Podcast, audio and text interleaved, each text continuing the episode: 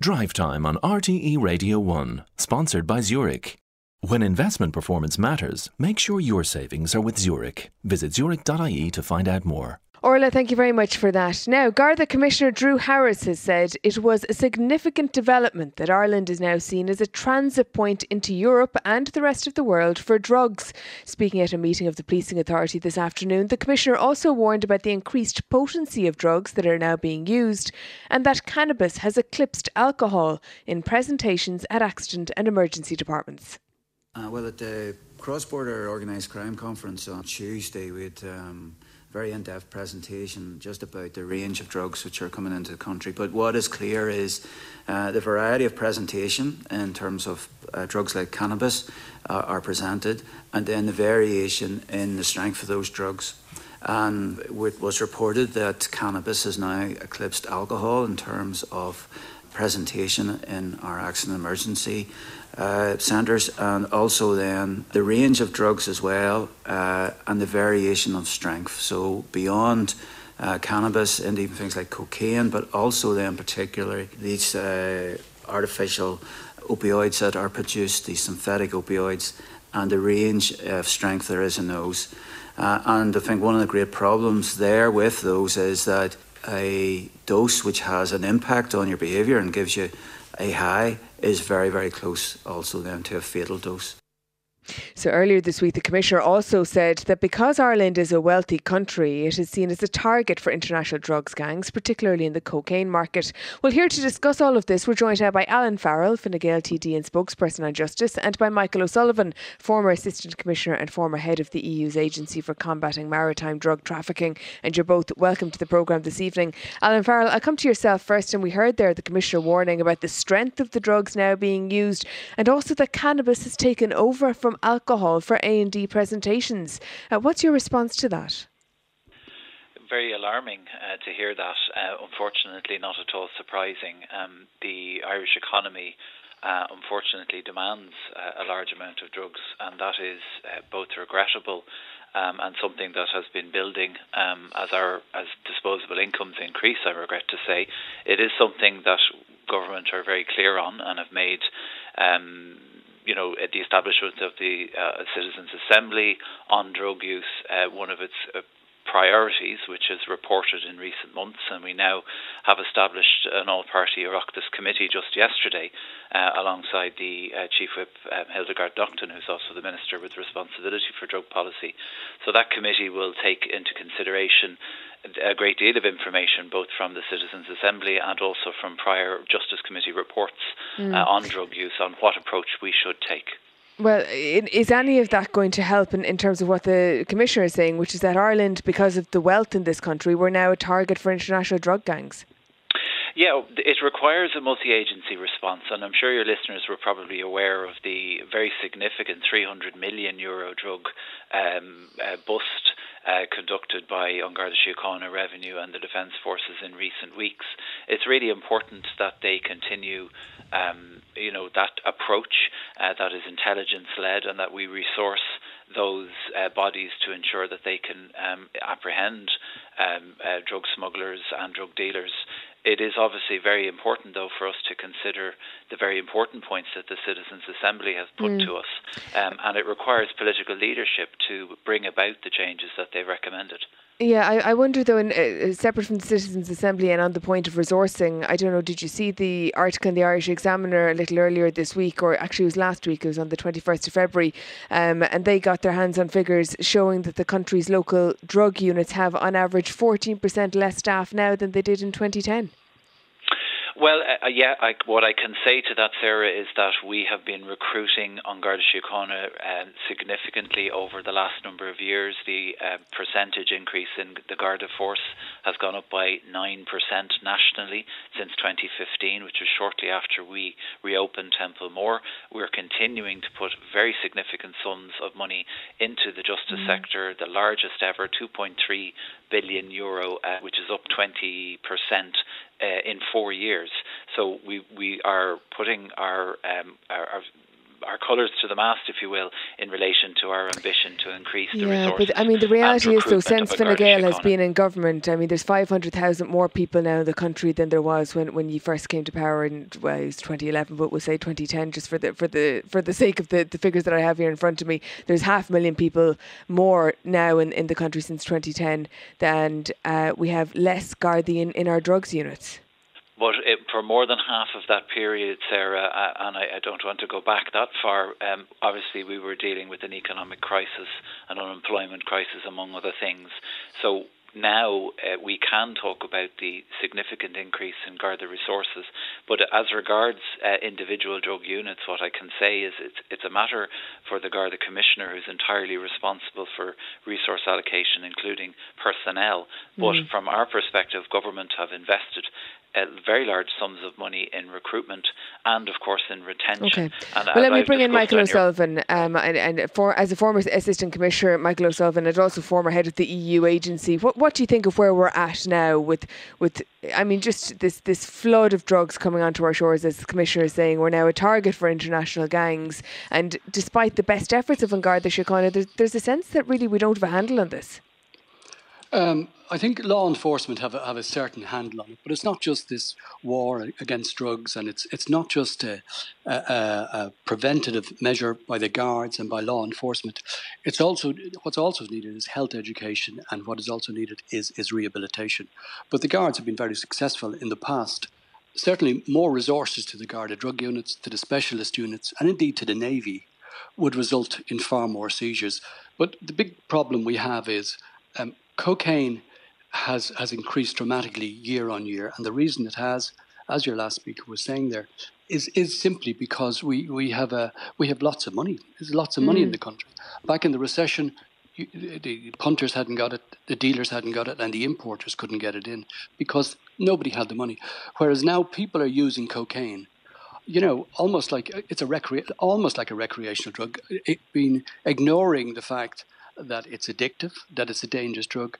Really, some of them have a view that, uh, that the drugs are really like alcohol. And I really think there's a need for health education to get people back on the straight and narrow to say, look, this is you know this is a dangerous drug. They look at it on the TV, they think it's white and it's sexy and it's cool to use it, but at the end of the day, it's addictive. And yeah. more and more people, and, and sorry, the people we're talking about here are not criminals. These are ordinary people holding down jobs who find themselves addicted. These yeah. are not heroin addicts. Go on. Um, I, I, wanted to ask you because you mentioned the Navy there in, in terms yeah. of um, trying to tackle this problem and, and more resources. Do, do, we have enough when it comes to naval vessels and maritime resources to try and tackle the, the drugs coming into the country? Well, I'll put it to you this way. In 2021, there were four operational naval vessels at sea when I was in, in the unit I was in, and we could call upon those four vessels.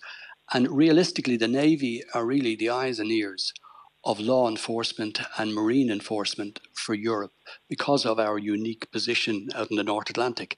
Um, we had four then, we have one now, and we are really, really. Um, have an ad- inadequate service, for want of a better term. We couldn't get the same reaction that we could have got, let's say, in 2021, simply because of the numbers. And what has happened there? Well, you're probably better off asking the Navy, but at the end of the day, they don't have enough naval recruits, a little bit like the Guards. They don't have enough naval recruits, and they have ship. They have the ships, but the ships are tied up. They have effectively one at sea and one ready to go to sea at any one given time. But as I say, back in the day, they had four. Alan, Alan Farrell, that's since 2021 now. No period of austerity between 2021 and now. No, I accept that entirely. Um, there is, uh, I read the same article that you did um, in relation to um, the uh, air, uh, the naval service. There is, I believe, one vessel at sea at the moment and one in reserve, as has been mentioned. But it is complemented by the Air Corps, who have three operational uh, patrol aircraft CASAs and a further four uh, smaller PC 12s um, who have quite significant ranges and can mm. patrol and four vessels in 2021, one now, and we're told by the Garda Commissioner that we are a target for international drugs gangs.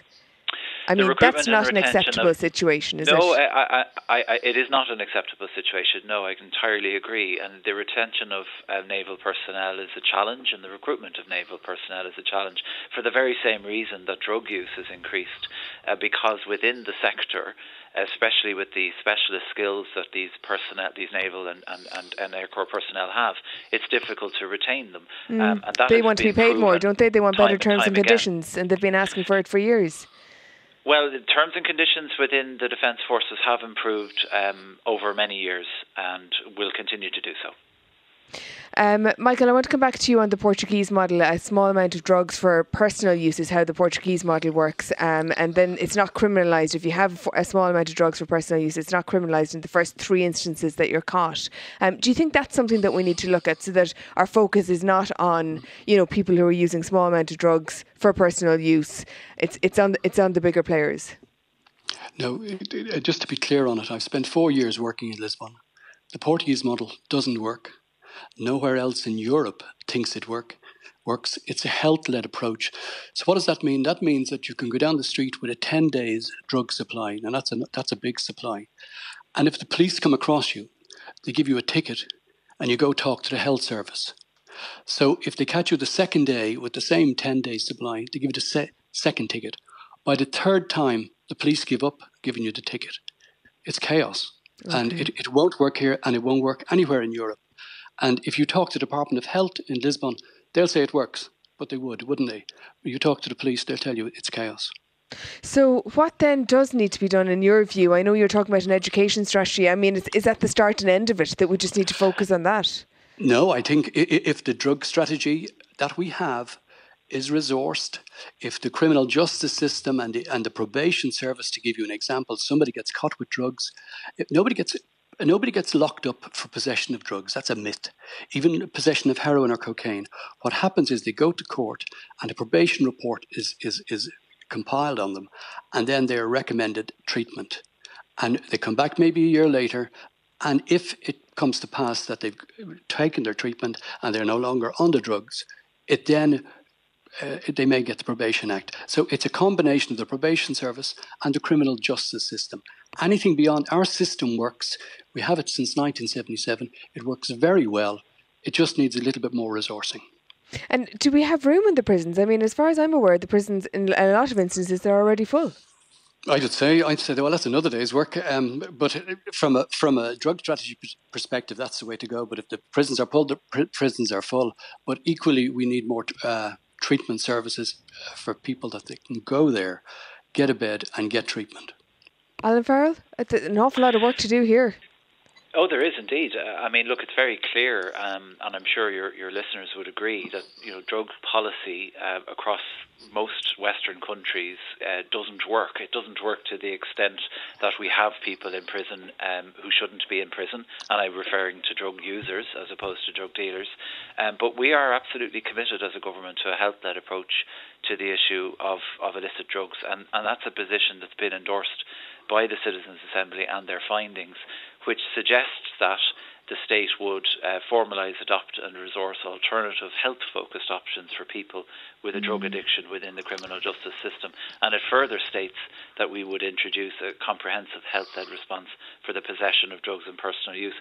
And as for the characterisation of the Portuguese drugs model, I actually visited it myself as part of a drug uh, justice committee uh, delegation in 2015, and we wrote a significant report uh, which is on the Dáil record with regard to the Portuguese model, which is also replicated to a certain extent in Austria. Um, and there uh, it combines and what's the findings? Health, it, it, it, it combines a health diversionary project, decriminalisation and dissuasive sanctions, which the Citizens Assembly have in fact endorsed. And the position is in Portugal that uh, they are sent to a dissuasion committee on each strike. They have three strikes, after yeah. which it becomes. Well, Michael says it doesn't matter. work. Well, I don't accept that. Um, I have reports and evidence to the contrary, and 100 people uh, listening to experts from across the world uh, in Malahide in, at the Citizens' Assembly disagree as well. Um, okay. I, I, respect the right to have a different view, but I believe that what we have done for decades doesn't work, and it's time for us to reevaluate well, and make an appropriate change. Yeah, I, I, give you a final word on that, Michael. I understand. Involved in drugs in the first okay, place. and Michael, just a final word on that. There is a point there that what we're doing right now is not working. You know, and, and like we we there is a strong argument we need to change tack and try something different. Sorry, just to clarify, we'll agree to disagree. I was one of those experts who addressed Citizens' Assembly. I have no doubt it won't work. Um, it, it just, I've, I've been there, I've seen it, and it doesn't work in operation. Our system will work if it's resourced. Okay. Well, it's very interesting to speak to both of you. We will be coming back to this, uh, no doubt. And thank you both for joining us this evening. That's Michael O'Sullivan, former Assistant Commissioner, and Alan Farrell, Fine TD.